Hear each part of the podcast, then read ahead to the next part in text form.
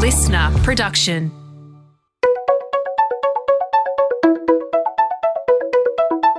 Hi, this is Paul McIntyre. Welcome to the MI3 Audio Edition.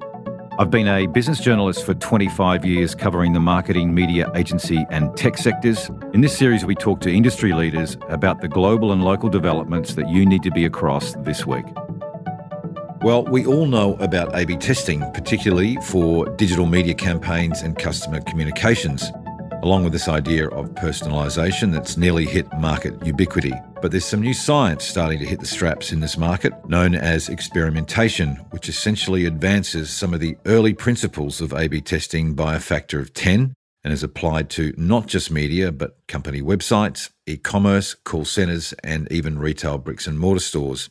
Now, interestingly, much of what we now know as experimentation was born out of former US President Barack Obama's first election campaign in 2008. Some very clever people working on Obama's election fundraising worked out that a picture of Obama with his family was driving more donations than Obama with some American voters in the background.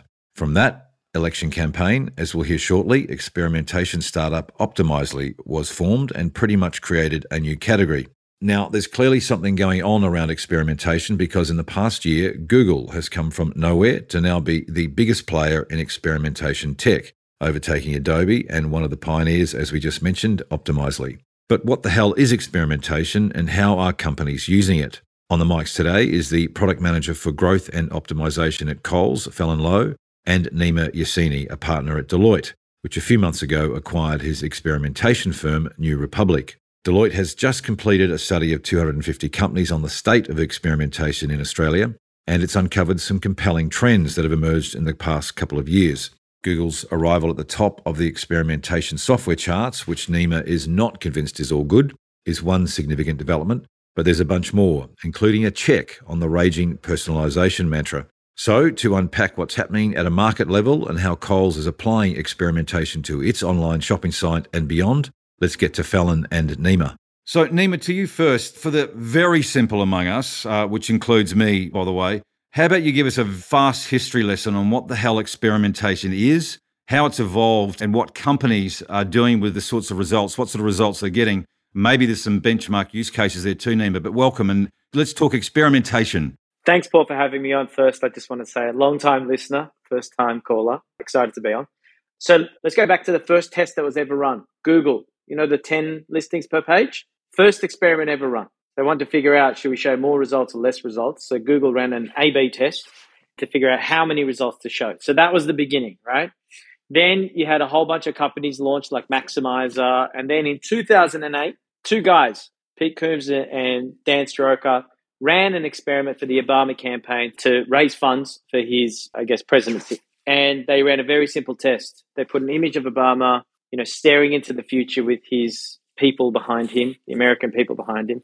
And I had another image of Obama with his kids, you know, all around him and his wife. And they put those two creatives up and they found that the, the shot of Obama with the family, 63% uplift, more people preferred that, more people donated, and they raised $63 million. So these two lads went, I think we've got a business here.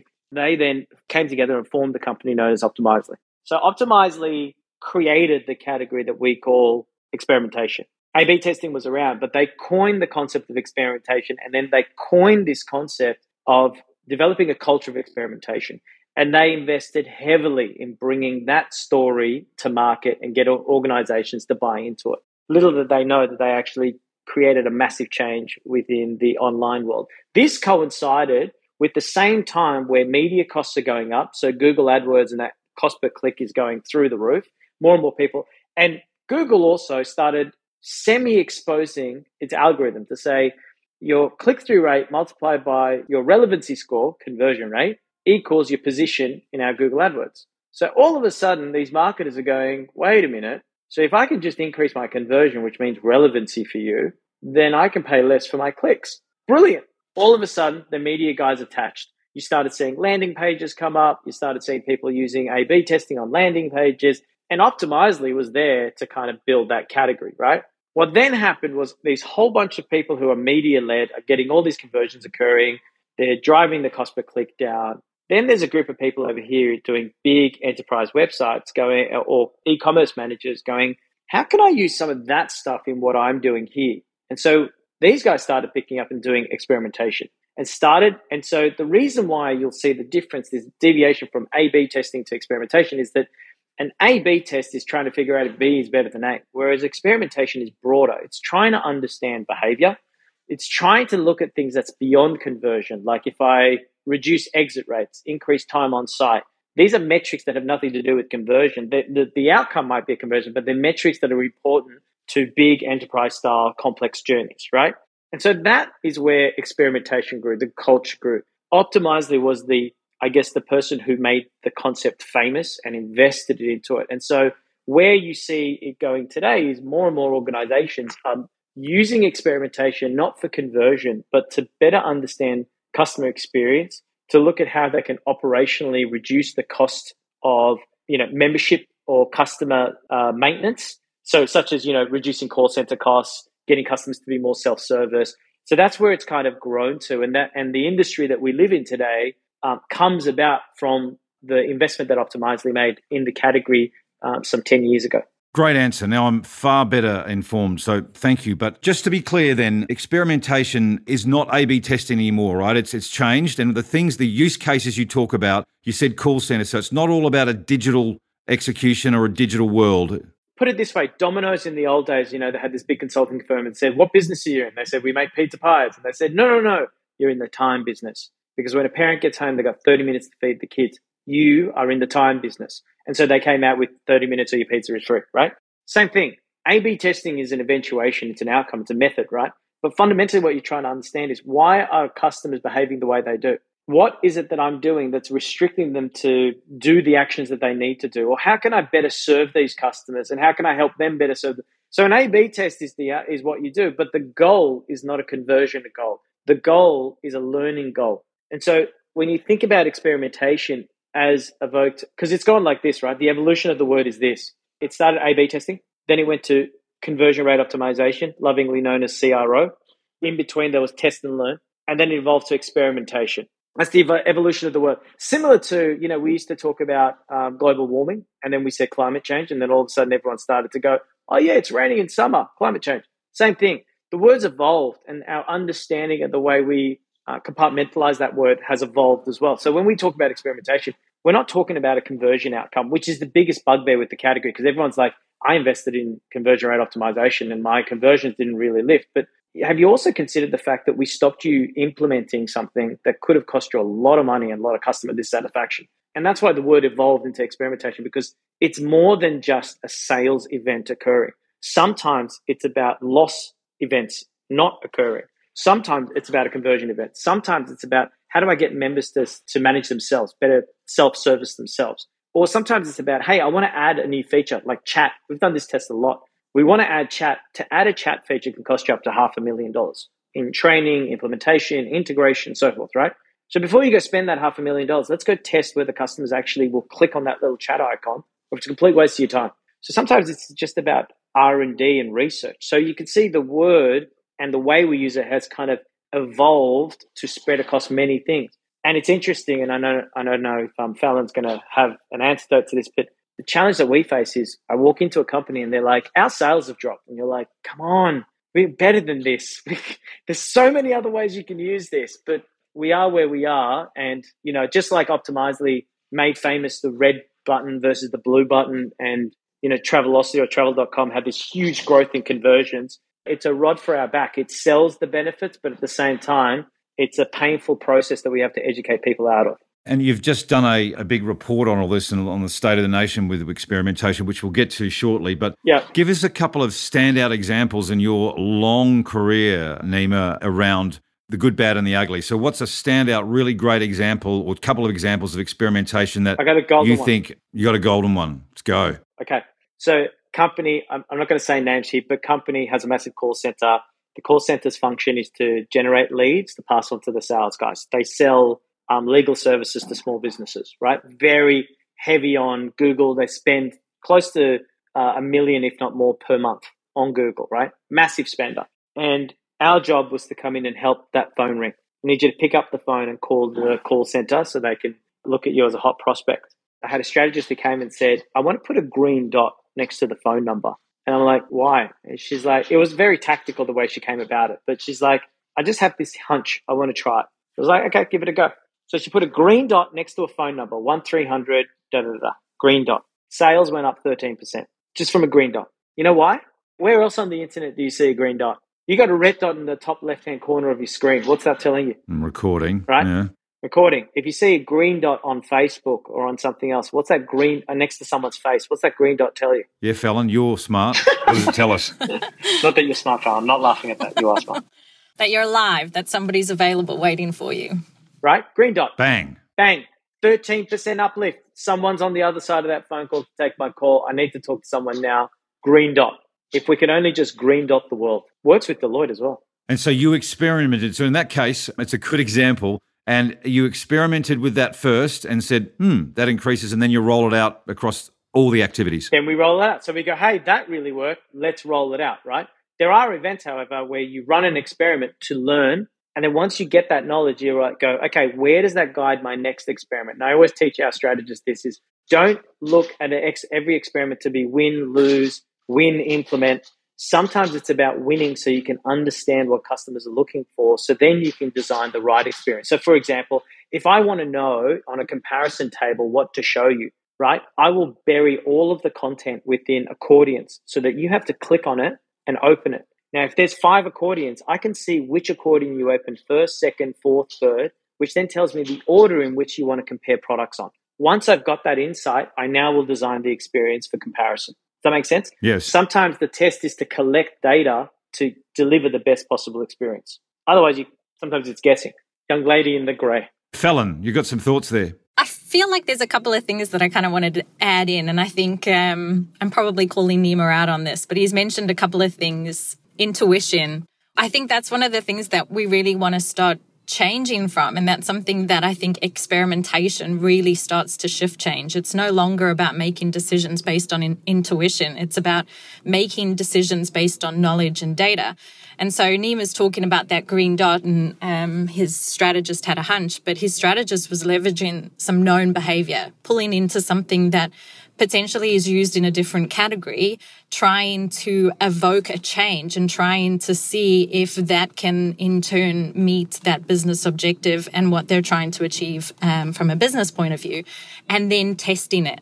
And I think that to me is, is where we need to move towards. And I think that's what Nima's talking about, where it's not just about driving conversion, it's about understanding what are you trying to achieve?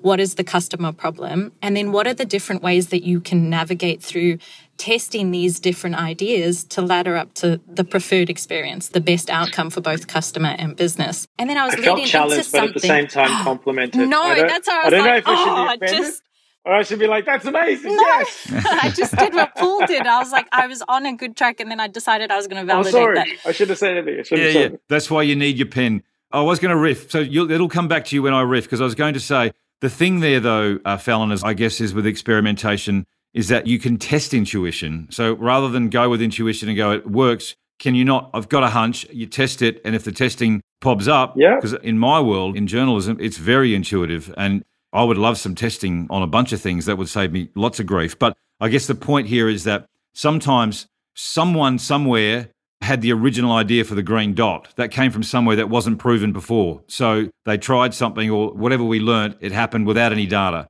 So I guess the other side of this is that you can test intuition if it needs to be. I don't know how often that happens. Look, the fact is, sometimes it's intuition that guides to a test. Sometimes it's data. Sometimes it's observation, qualitative research. But the point is, it's a melting pot. All of these methods are just ways of finding tests. Some methods are better than others, but fundamentally, they're all. The one thing I would say is if you always use intuition or gut feel, you will run out of test ideas at one point. You just you just do. And you all and it's also like you're shooting in a dark room. Like you don't know what your target is. You're just kind of looking for outcomes and you're shooting in the dark. So every one of these has a place. It's just about understanding what each of these tools do and when you should use them and why you should use them and what order you should use them. But there's never a bad like it's like anything. There's never a bad idea, and great ideas can come from anywhere. So you should be open to to them. And data fundamentally will prove or disprove. It isn't like you're going to do it. You're just going to test it. Having an idea based on intuition is great. There's probably a lot of factors that drive to it, but I think the most exciting thing is not making a full out decision based on that intuition. It's testing it to mm. see whether your intuition stacks up and whether the data aligns to that. So before you jump straight into the deep end based on this intuition, can you gather the right level of data that backs up that?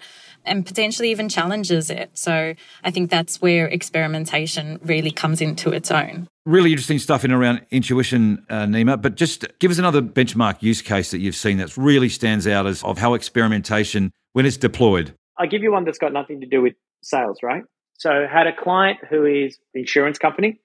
COVID hits, members are smashing the phones, going, "Hey, my premiums and all that kind of stuff," and what does it mean? Am I insured and so forth? So they're getting smashed. Call center can't handle the calls. Call rates are going up. Kind of like poor Alan Joyce in his call center at the moment. Uh, I was going to say, hello, Qantas. Hello, Qantas. Poor guy.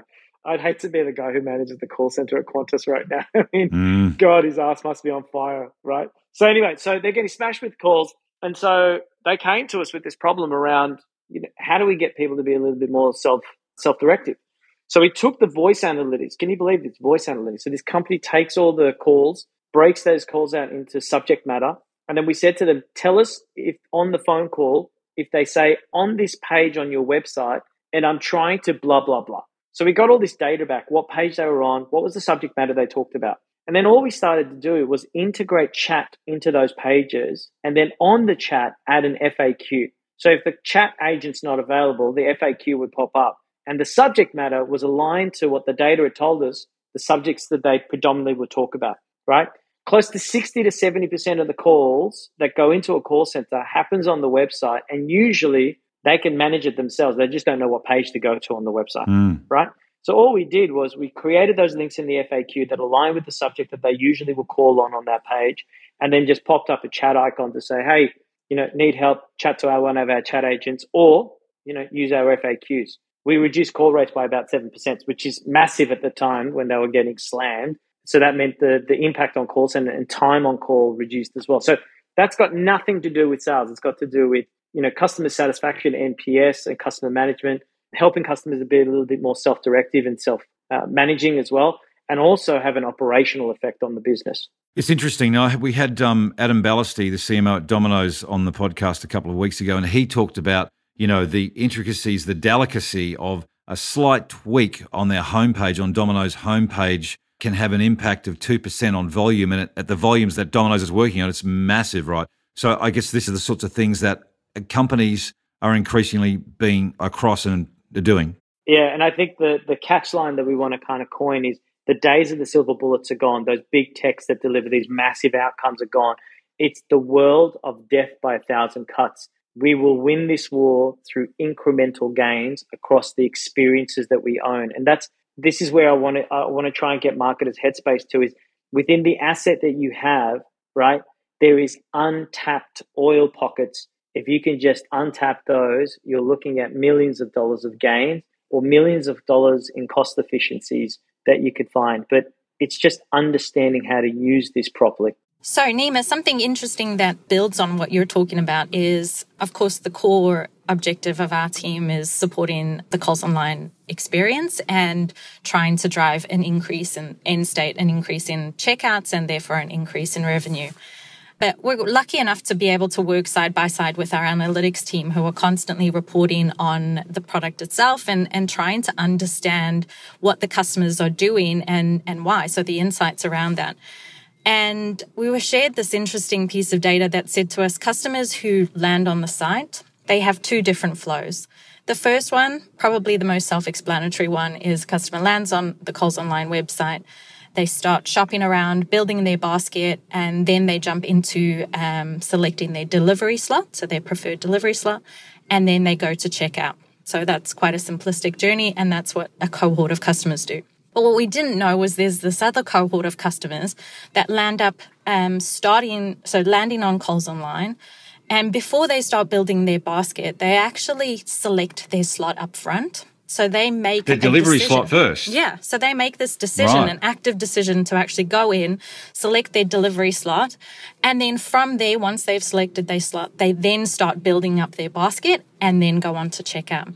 And what was really interesting is the customers who went through that second flow actually had a higher conversion. So there was something happening there that, hmm. you know, was providing a better experience for them. And what my team then wanted to do was understand what that meant for those first cohorts. So if we could take that insight and we could test whether customers that were, you know, following the first flow, if we got them and prompted them to select their delivery slot up front, would they have the same outcome? So, really yeah. interesting test based on some data, and it told us some awesome um, information. Not only did it achieve an increase in our checkout performance, which is absolutely great, and that's what we were aiming to do, but in addition to that, it started to tell us some other, you know, insights around the experience and potentially alluding to why that was. Can I ask why? What the hell yeah. was going on? That's I find that fascinating. So I think there's a couple of things. Um, my one perspective is that you know when you go through all the effort of creating your basket, and obviously grocery shopping, it does take a bit of time. And then you go into your delivery slot. By that point, you've probably created your shop based on when you want the delivery to happen. But if you manage your expectations straight up front and you know what is available, you might change what you're shopping for. So you might right. think, okay, I need this tomorrow, so I'll pop to the shop, so I won't include that. So that disappointment might change, and that that's to me that's something that we need to validate with some uh, qualitative insights. But what we also saw was there was a reduction in unavailable items. So when you select a delivery slot, we then localize where you're shopping from. So what that means is any available right. items then you're able to see that upfront. So again, increasing your customer experience. And then you can also make decisions based on that as well. So you can potentially choose other substitutions yourself that might suit you better. So there was a couple of really interesting mm. um, bits of insight that came from that. And to Nima's point, absolutely, you, you start with the, you want to be able to, you know, drive an increase in conversion. But you can do that through some really interesting customer experiences and understanding the behavior of your customer and leaning into what they're probably telling you already, that path of least resistance that's sitting out in front of you. Did you redesign the site's user flow as a result, or are you still testing, or what was the takeout? So rather than redesigning everything, we probably wanted to lean into a bit of a, a, minimal viable product. And so we came up with a test that kind of prompted the user as they started building their basket to consider selecting their slot and use different tactics to see if we're able to do that. And that's definitely an easier way for us to do it than re- redoing the entire site. Uh, what we did is we did the initial experiment and then we shared that with the product managers and we're working with them to understand what that means for the future of uh, the product in, it. in its entirety. So really interesting test and, you know, not the last one that we'll probably do within that space. Yeah, really interesting. So, Nima, just out of interest, what function owns experimentation? Is it primarily marketers? Well, Paul, I'm glad you asked me that question. Mm. Um, in the report that we've just done uh, around the maturity index, it's quite broken. There's no one entity that owns it. You could see that, you know, close to 40% is still heavily in the marketing side around the acquisition cost or trying to drive acquisition. More and more as product teams start to formulate, there's about 39% of companies where experimentation sits within the product team. So the product manager is responsible as part of the the product. Now, product could be a part of the funnel, could be the overarching experience, but the product managers are responsible for experimentation. There's only a small percentage, about 13%, where the R&D teams, right, controversial, yeah, are involved in experimentation. And the reason why I'm saying it's controversial is because it's a unique way of looking at experimentation as a customer insights tool rather than an outcome, whether it's a conversion outcome or a product feature validation outcome.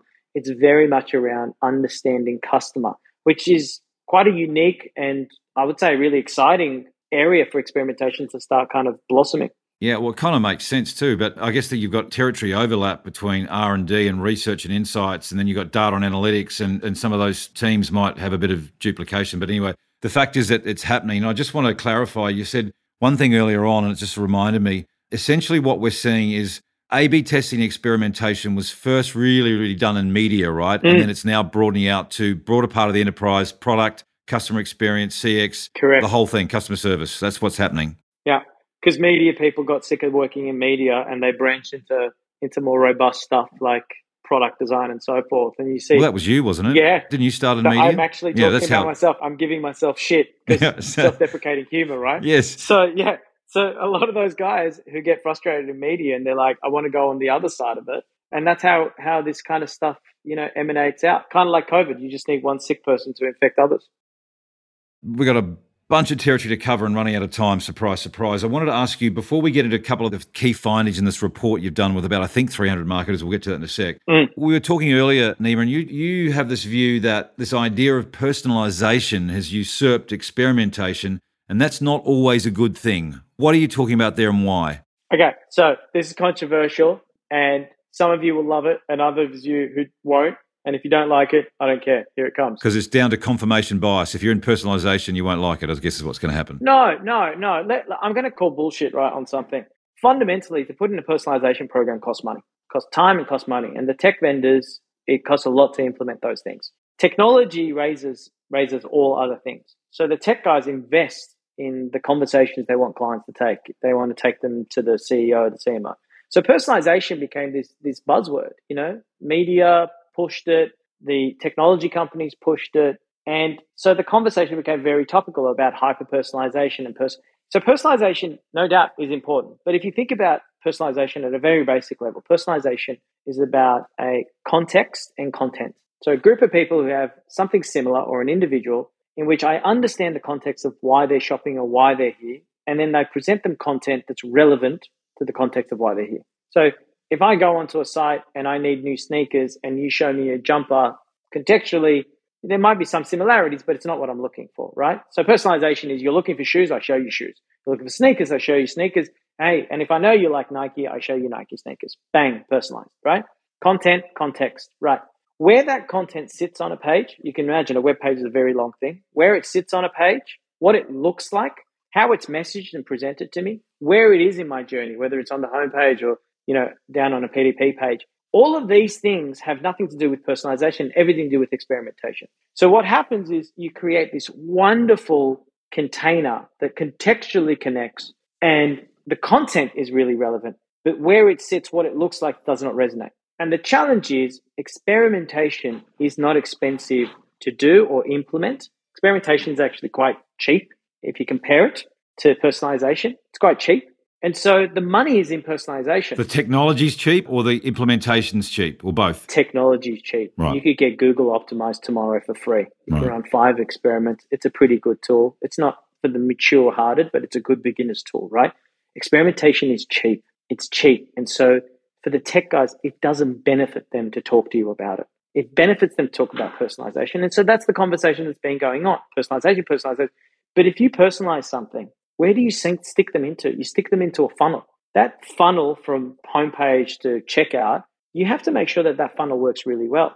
All the friction points are removed, the logical positioning of all the CTAs and the, all that stuff is actually optimized so that when you drive more users in, because now your context and content is more connected, and you drive more people in, they get to the end of the funnel in the most efficient way and they transact. Right. But this is what's happened. Everyone's gone to personalization and forgot experimentation. And so what happens is you're now contextually more relevant and you're now directly presenting content that makes them want to click through. And when they click through, they go to a funnel that's broken. So instead of pissing off five people, you're now pissing off 500 people Right. because you're now driving more relevancy into that funnel. But the funnel isn't built to convert. And so if there's one thing that I want to argue out there is I'm not saying personalization is not right. All I'm saying is you need both of them to work together to drive the business outcomes that everyone's promising you. Really interesting points. Fallon, yeah. Oh, I want to disagree with Nima and, and disagree quite heavily on this. What's area. going on today?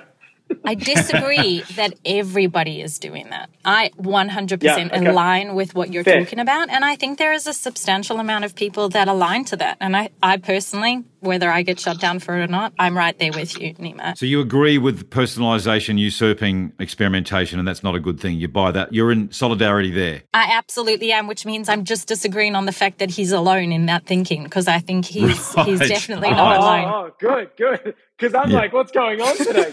You got a fan base. I am. Ah, yeah, I yeah, am. right. right. But you can see, Fallon, you can see how it's tempting for people to go with personalisation, though. It, it's a concept that gets, it's got buy-in, it's broad understanding, and it's sort of intuitively.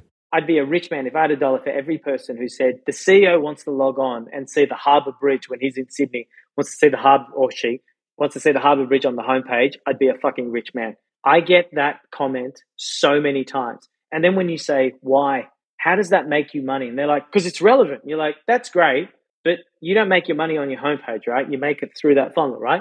So just because I put the image of, of Sydney Harbour, but your funnel's broken, is that what you really want, or is it just to satisfy the executive? And then they stop and they go, yeah, I'm just satisfying the executive. Just to be clear, though, the, when you say the funnel's broken, is that because the tech stack and the organisation isn't aligning and is not working it properly? No, when you say the funnel's no, broken, what do you mean? No, no.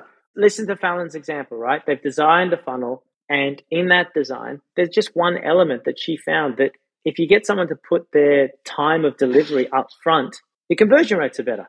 Right it's no one's fault. It's just it's a complex design to design these fonts. They're super complex. Right. And that's not personalization. That's an experiment that came good. That's an experiment. We also want to start unpicking maybe some customers have a reason for wanting to put the delivery stop up front. And and maybe there's an opportunity to personalize that. And I think the first thing and the most overarching thing that Nima's saying is let's experiment with that. So before we go with the personalized decision, how do we validate that that is the right thing to do in the right moment?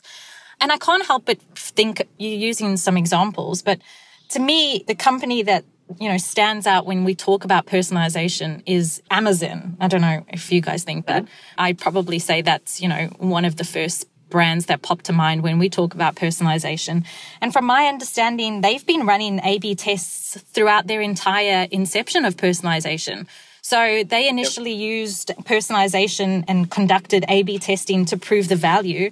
But now it's standard practice to run A B tests to prove the effectiveness of new models as well. So they're continuously proving out what they do, where it fits, and how they're doing it. They do personalization throughout their customer journeys but they then continue to validate whether you know new models and, and new methodology is the right thing and they use experimentation right. to actually define that so I think right. it really is an opportunity. Personalization is huge. It's a huge investment. So you want to get it right and you want to be able to validate that the decisions you're making to leverage personalization, how you're doing it and where you're doing it are absolutely worth the amount of effort and cost. Some really good points there. Can I ask, uh, Nima, you've just finished a report, I think, as I said, about 300 marketers, and we're going to get to some of those findings in a sec uh, in around experimentation. But one of the interesting things that, uh, that you raised is how Google is, is now storming the market at the top end with its product Google Optimize, I think, and, yeah. and Adobe and Optimizely. Yeah, yeah. And I think you even mentioned maybe Salesforce has got some components, but Correct. the whole ranking, the dominance is flipped and Google's starting to own it. What's going This is about the tech stack, right? This is about the technology that enables this stuff.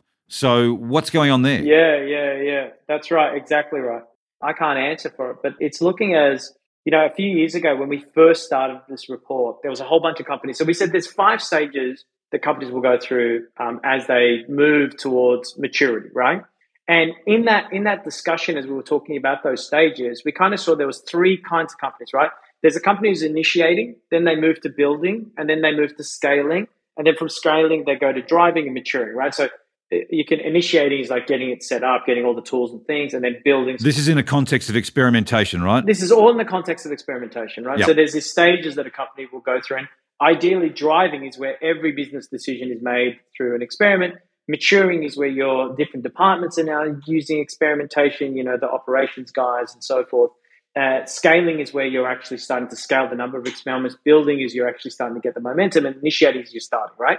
So a lot of about four years ago when we started this studying the market, the, the maturity index we called it, we started looking at like how is everyone doing their program, what's happening and what's not, because we really wanted to as a as a company to understand how corporations are utilizing and what are their challenges that they face. At the time, Google um, Optimizely was just was everywhere, and the enterprise guys it was always Adobe target, and still is. But as we're finding more and more companies coming into it, into experimentation, as more companies are starting to get into the initiation and building stage, more and more companies, I think, are leaning on proving the model by reducing the cost, which is why I say experimentation is actually cheap to begin. And I think that explains why, I mean, Google Optimize is now like ranking as the number one most used, followed by uh, Adobe and then Optimizely, which is mind blowing if you think about you know, Optimizely created this category, and they're probably, in my opinion, one of the best point products out there. But I think because it's free and the tool's getting better and better, I think it's interesting to see that they're starting to outrank everybody else from a technology set in its usage. What will be interesting to see is this partnership between Optimizely and Google uh, Google Cloud. So that's going to be interesting to see the outcome. Where why is that important? Well, it's interesting. I, I don't know what it means, and I'm not going to make.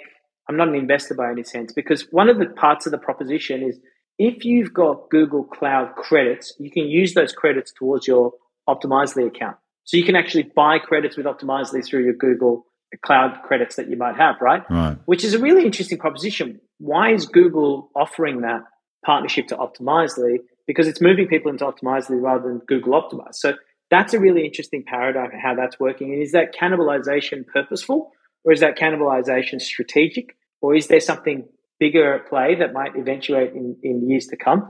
It's an interesting one to see, but uh, fundamentally, technology wise, it looks like the market's shifting towards Google Optimize, and it's it's a tech that we're starting to us internally we're starting to see more of, and we're starting to use as well, and start to build capabilities around. What percentage of the market? Let's get to some of those key findings in the report, right? Because we've got some territory. The top themes that came through in this was it 300 marketers? I keep saying that. Is it? Am I pulling the right number there? So it's 250 marketers. We went out to 300. We had 250 come back to us. So okay. say 300. Yeah. Creative license from a journalist. Yeah.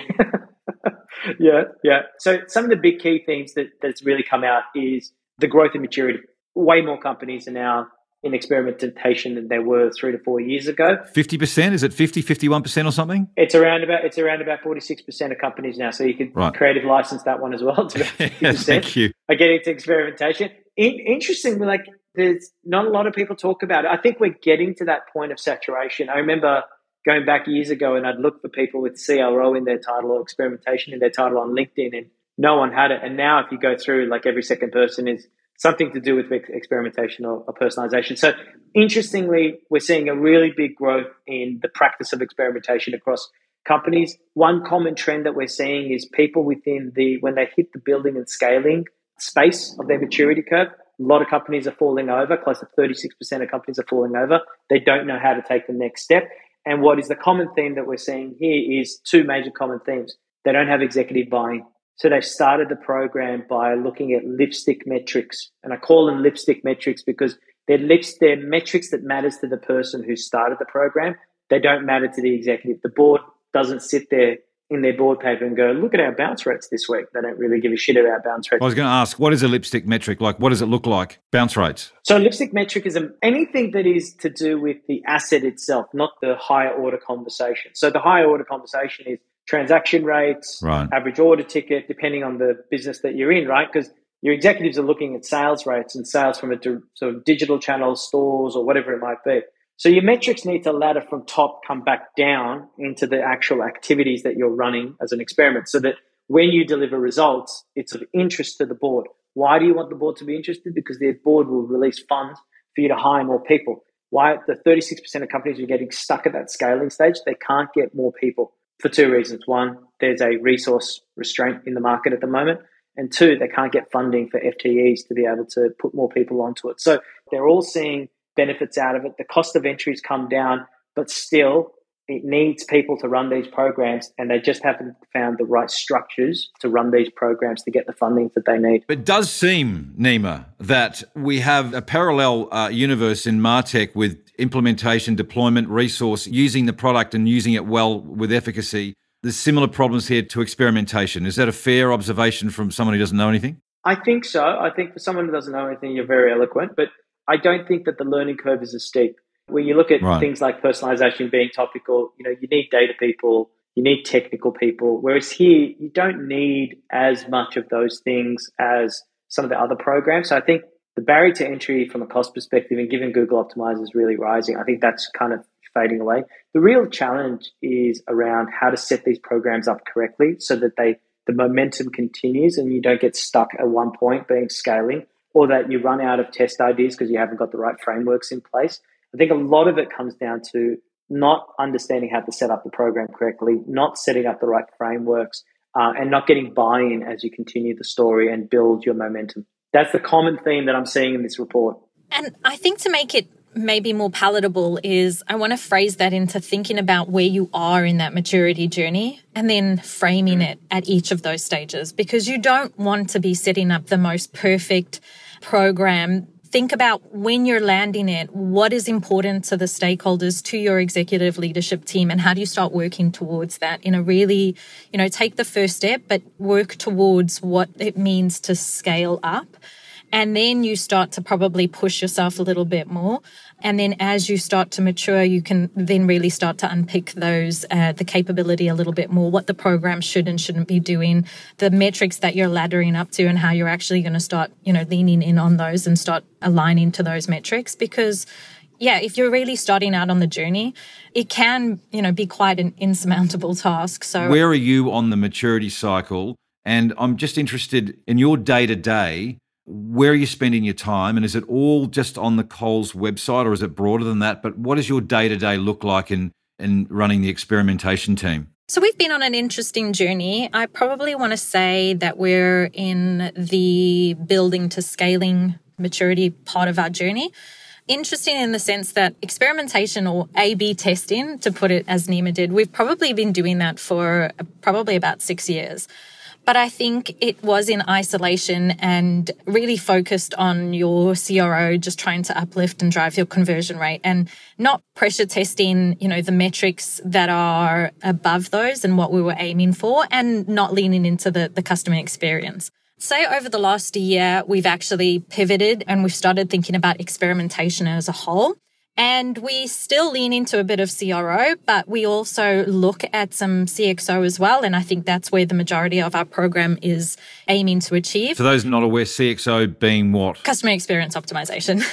Good. And then we're also leaning into how we support the product team with, you know, some of the product quality metrics. So how do we make sure that the guardrail metrics that we've got in place and what impact and negative impact some of the ideas could have on, on some of the broader metrics across the website, really thinking about more holistically about the program. But I think the first or the last year, should I say, we've really been thinking about what it looks like at Coles, what we want to be achieving and what we're aiming for, and then starting to deliver that program. And so the focus for the year is getting the right resources and bums on seats, uh, thinking about our process and how that aligns to what our product managers and our marketing teams are doing, and starting to just dip our toe in the water, thinking about where we want to get to, but let's take the first step. Let's make sure all of the tagging, implementation, etc., is right and where we need it to be.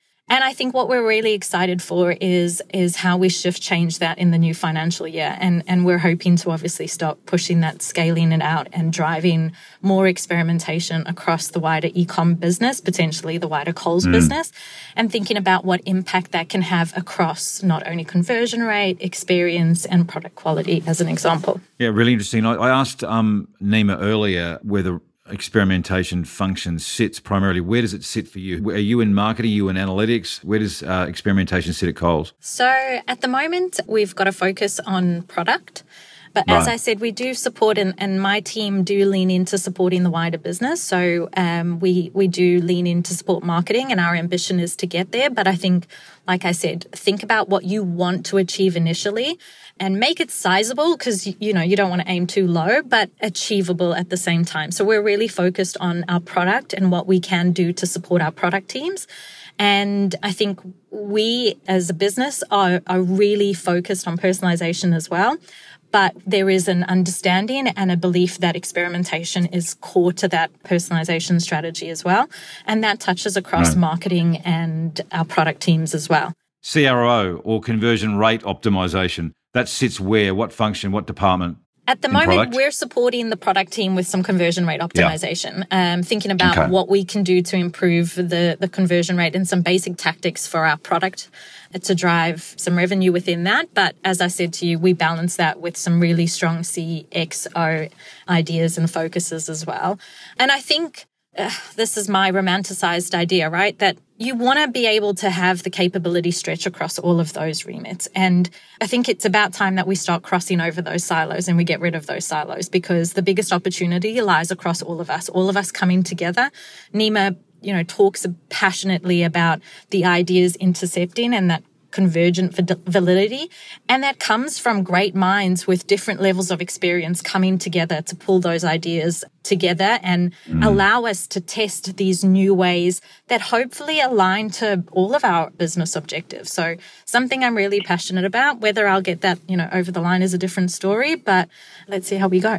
One more aside, Fallon, is uh, you know, in terms of experimentation and, and the teams that are in experimentation, what is typically their capabilities? Where do they come from? What what is an experimentation person? Where do they come from? Where they build their craft and their understanding of all this? Yeah, I'd love to have Nima's view on this. If I was to look at my perspective of experimentation over the past, I don't know, eight, nine years that I've been involved in it, I think initially the capability, there was an understanding that you had your conversion rate or your CRO specialist, and they were a jack of all trades. They were able to pick it up and they were able to come up with the test idea, design it, um, build it, run it, analyze it, etc.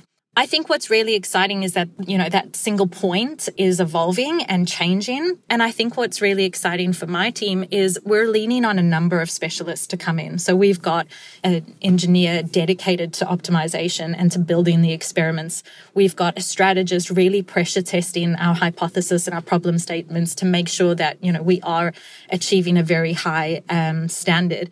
We've got analysts dedicated to it. Again, really pressure testing what it is that we need to analyze and not only your goal metrics, but as I said to you earlier, those guardrail metrics that we need to measure.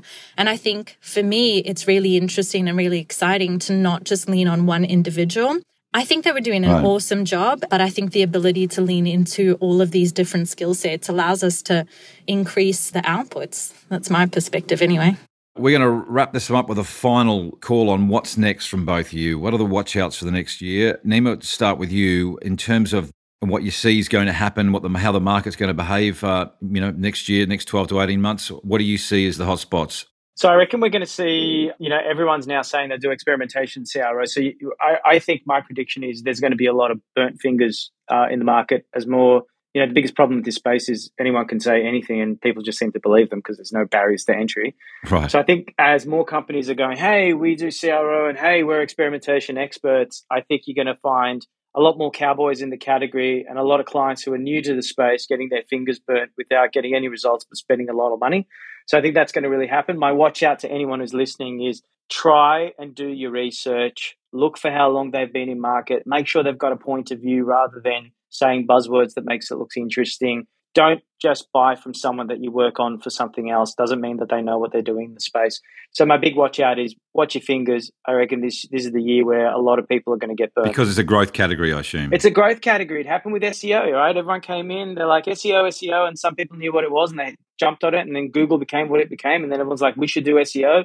Then we talked about black hat. There's all these companies doing fraudulent stuff. A lot of companies had some huge impacts because of it. And then all of a sudden, the category re rationalized itself. And then we got into companies from overseas calling up saying, I can do SEO for you. We're going through the same cycle with experimentation and CRO. There's a lot of companies now. I mean, you know, I've been in the category for a long time. There's a lot of companies who didn't exist or didn't say they do experimentation. And then wham, bam, a year later, all of a sudden they're experts in experimentation because they hired a guy who read a book experimentation for dummies. Right. And now is an experimentation expert. And the biggest problem is who do they learn on? They learn on the client's website. And who do, who pays the money and, and, lo- and creates all the opportunities? It's the client. So all I would say is as the market ramps up and there's more demand in this category growing, and we're seeing that growth with Google Optimize starting to increase in popularity, what's going to happen is a lot of people who don't know what they're doing, they're going to use the client's budget to experiment and learn. And the only person who's really going to get burnt uh, ultimately is the client. So watch your fingers, watch your toes, it's uh, scorching season. Hey, so and what about where will the enterprise level or companies focus in terms of experimentation? Will it stay around UX and web, or, or where do you think yeah. the, where's that going? Well, Fallon's probably best to answer. I'll give you my feeble attempt at this, but um,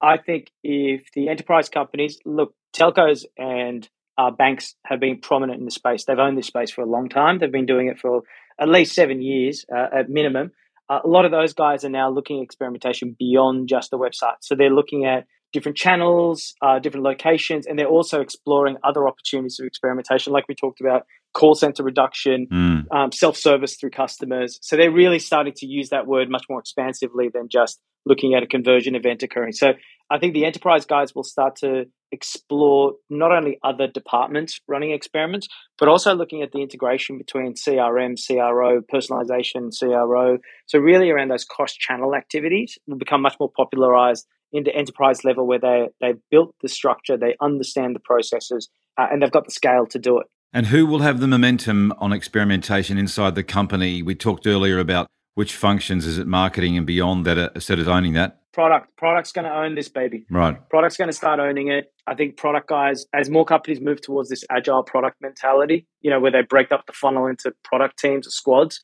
I think those guys are going to own it. The centralized model is really good as a starting point, uh, and more and more companies are moving towards a decentralized or hybrid model as their experience grows.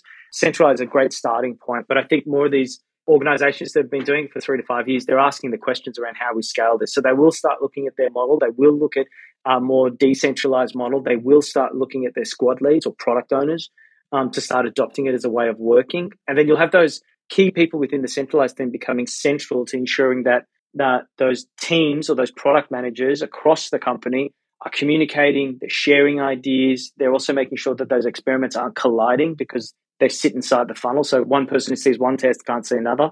So those tests aren't colliding. They become those center of excellence around making sure that the organization as a whole is working collaboratively and, and delivering really great results. That's where I see it going for the enterprise guys. The smaller guys, I think they're learning how to scale. They're learning how to build the proposition out. They're the ones at most risk, if you, in my opinion. Fallon, do you um, buy all that from Nima? And what's your sense on what's next, um, either with your organisation or just more broadly with experimentation? Surprisingly, I do actually agree with Nima on that. breakthrough, Nima, yeah. breakthrough. oh, no, no, yeah, I got it. I think absolutely there's an opportunity for, you know, anybody entering the market to get burnt and, and they need to be careful with entering and, you know, going gung ho with it. But for those of us, and obviously there's a lot of businesses that have been doing it for a lot longer and are really leaning into how do we scale this? And to Nima's point about integrating into the product, that's the biggest question we have at the moment. And that's something that we're going to experiment within our own space as well. So as you scale, it's not necessarily about just growing that team. It's really about starting to embed the culture into the team. It's about trying to allow champions across the building and across the business to really start to have that scientific method of experimenting and starting to kind of roll that out within all of their channels, within their product and core to their thinking core to driving um, their product roadmaps um, and taking their business and their products forward. So I think it's a really interesting and exciting opportunity, but I'm curious to see how it goes. So yeah, that scaling one is is something for me that I, am quite keen on exploring within our space and, and seeing how that progresses. Yeah, so the scaling bit I was going to ask. So to Nima's point, where you know a lot of uh, larger enterprises are looking to take it beyond the website, is that on your radar? Yeah, absolutely. Can you see it going elsewhere? Yeah, I mean, we're probably going to scale in different ways. So, how do you also start thinking about other parts of the web? So, at the moment, we're predominantly focused on front end. So, starting to think about how we experiment server side is, is where we're shifting from a website perspective as well.